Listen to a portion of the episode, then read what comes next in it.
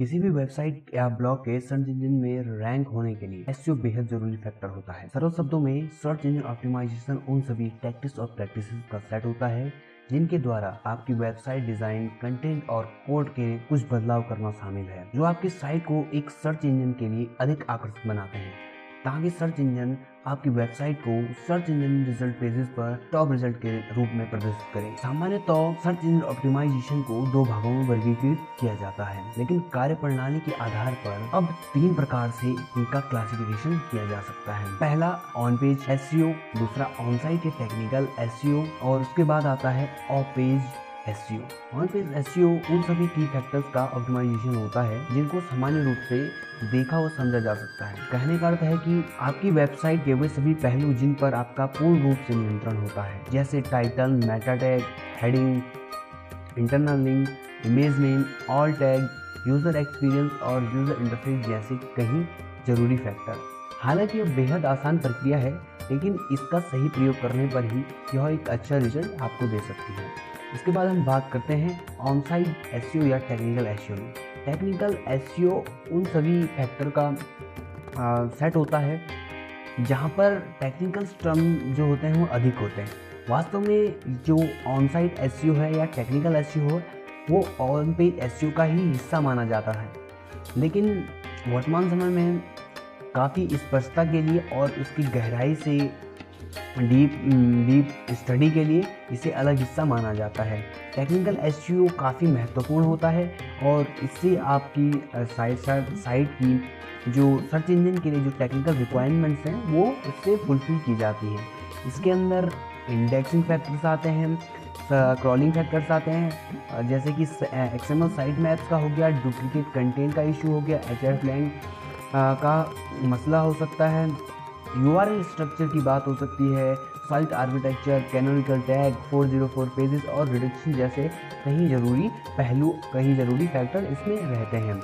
इसके बाद of page optimisation सभी आ, उन की फैक्टर्स का ऑप्टिमाइजेशन होता है जिनको सामान्य रूप से देखा नहीं जा सकता लेकिन जो आपकी वेबसाइट के सर्च इंजन पर अधिक प्रभाव डालते हैं। कहने का अर्थ है कि जो ऑफ़ पेज ऑप्टिमाइजेशन होता है वो आपके बैकलिंग्स और कंटेंट के लिए जो उसके बैकलिंक्स और कंटेंट है आपकी वेबसाइट के लिए, आपके वेब पेज के लिए, वो उसके टॉप फैक्टर होते हैं। वास्तव में off page optimisation world wide web या इंटरनेट पर अपनी प्रॉपर्टी यानी आपकी वेबसाइट की अथॉरिटी बढ़ाने की प्रैक्टिस होती है, जिससे आपको न सिर्फ़ हाई ट्रैफ़िक मिलता है, बल्कि आपकी साइट की सर्च रैंकिंग भी इम्प्रूव होती है। अब हम बात करने वाले हैं कि एस की दृष्टि से ऑफ़ पेज एस क्यों बेहद ज़रूरी प्रक्रिया है?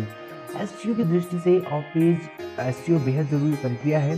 इससे न सिर्फ़ आपकी वेबसाइट को ट्रैफ़िक मिलता है, बल्कि आपकी वेबसाइट की डोमेन अथॉरिटी और पेज अथॉरिटी भी बढ़ती है, जो कि सर्च इंजन को यह समझने में काफ़ी हेल्पफुल होता है कि आपकी वेबसाइट कितनी ट्रस्ट वॉटी है, उसकी क्वालिटी क्या है। जैसे अनेक महत्वपूर्ण जानकारी सर्च इंजन और चाहे वो मनुष्य हो, वो समझ पाता है, जिससे आपकी ऑर्गेनिक रैंक ग्रोथ पर भारी असर पड़ता है। यहाँ आपको यह समझना ज़रूरी है कि बैक लिंकिंग के लिए विभिन्न तरीके प्रचलित होते हैं। आप साइटेशन के ज़रिए बैकलिंग्स प्राप्त कर सकते हैं प्रोफ़ाइल क्रिएशन के ज़रिए सोशल मीडिया के ज़रिए सोशल बुक मार्किंग के ज़रिए गैस पोस्टिंग के ज़रिए क्लासिफाइड के ज़रिए, या फिर डायरेक्टली सबमिशन के ज़रिए आप बहुत सारे बैकलिंग्स पा सकते हैं।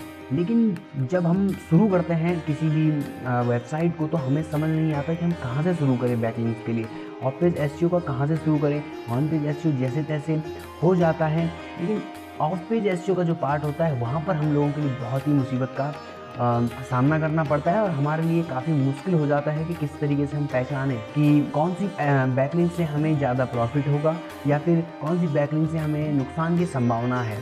तो सबसे आसान जो तरीका रहता है इसमें वो रहता है कि आपके जितने भी आपकी नीज से रिलेटेड आपके प्रोडक्ट या सर्विस से रिलेटेड जितने भी टॉप कंपटीटर्स आपके हैं जो रैंक कर रहे हैं, उनकी आप रिसर्च कर सकते हैं। जब आप अपने कंपटीटिव साइट या उनके बैकलिंग रिसर्च करते हैं तो आपको इन बातों का ध्यान रखना चाहिए कि आपको हाई क्वालिटी बैकलिंग जो उसकी बना रखी है और आप भी उसे प्राप्त कर सकते हैं, उनके लिए प्रयास करना चाहिए। वहाँ पर आपको ये भी देखना चाहिए कि जो बैकलिंग्स हैं, वो high D high D A P S side से आ रहे होने, हो रहे हो रहे हों।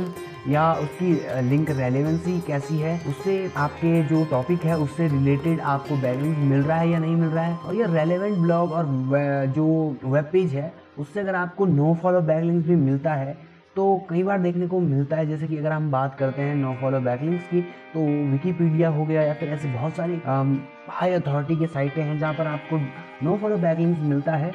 बट वो आपके लिए परिणामी रूप से अगर टोटल चीज़ों को देखें तो वो आपकी डू फॉलो के तरह ही काम करता है और आपको काफ़ी कुछ आपकी लिंक्स को जो वरीयता मिलती है उससे काफ़ी फ़ायदा होता है। इसके अलावा हम क्या करते हैं कि हम कोशिश करनी चाहिए कि जो बैकलिंक आप ले रहे हो वो मोबाइल फ्रेंडली साइट्स हों, यानी कि काफ़ी अच्छी साइट हो यूज़र उस पर काफ़ी सारा इंटरेक्ट हो, पहले से ही वो गूगल के अंदर या फिर किसी भी सर्च इंजन के अंदर ट्रस्ट वर्ती हो। इसके अलावा हम क्या करते हैं कि लिंक बिल्डिंग के टाइम हमें क्या करना चाहिए? जब हम पेज एस कर रहे होते हैं तो जब भी हम लिंक बनाते हैं तो हमें अपने जो हमारा लिंकिंग पेज है जिसे हम लिंक कर रहे हैं अपने वेबसाइट के अंदर, उसमें हमें एक कीवर्ड्स का इस तरीके से यूज़ करना चाहिए कि जो आपके कंटेंट से रिलेटेड हो। आपको रैंडम तरीके से आप अपने लिंक्स के लिए लिंक के लिए उसका प्रयोग कर सकते हैं। इसके अलावा इंटरनल लिंकिंग भी बहुत ज़रूरी फैक्टर होता है ऑफ़ पेज के अंदर।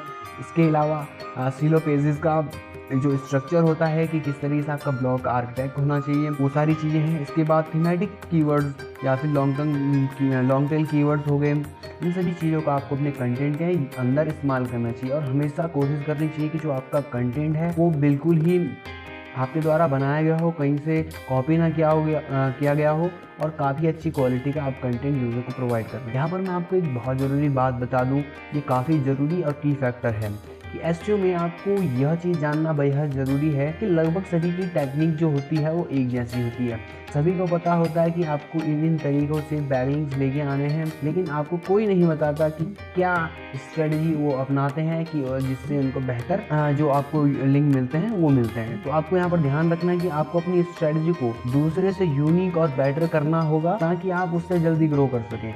आपका कंपटीटर क्या कर रहा है, उसकी तरह फॉलो करो, लेकिन उससे भी अच्छा आपको करना होगा, उससे भी बेटर आपको करना होगा, तभी जाके आप अपने प्रोडक्ट को, अपनी सर्विसेज़ को, अपनी वेबसाइट को ग्रो कर पाओगे।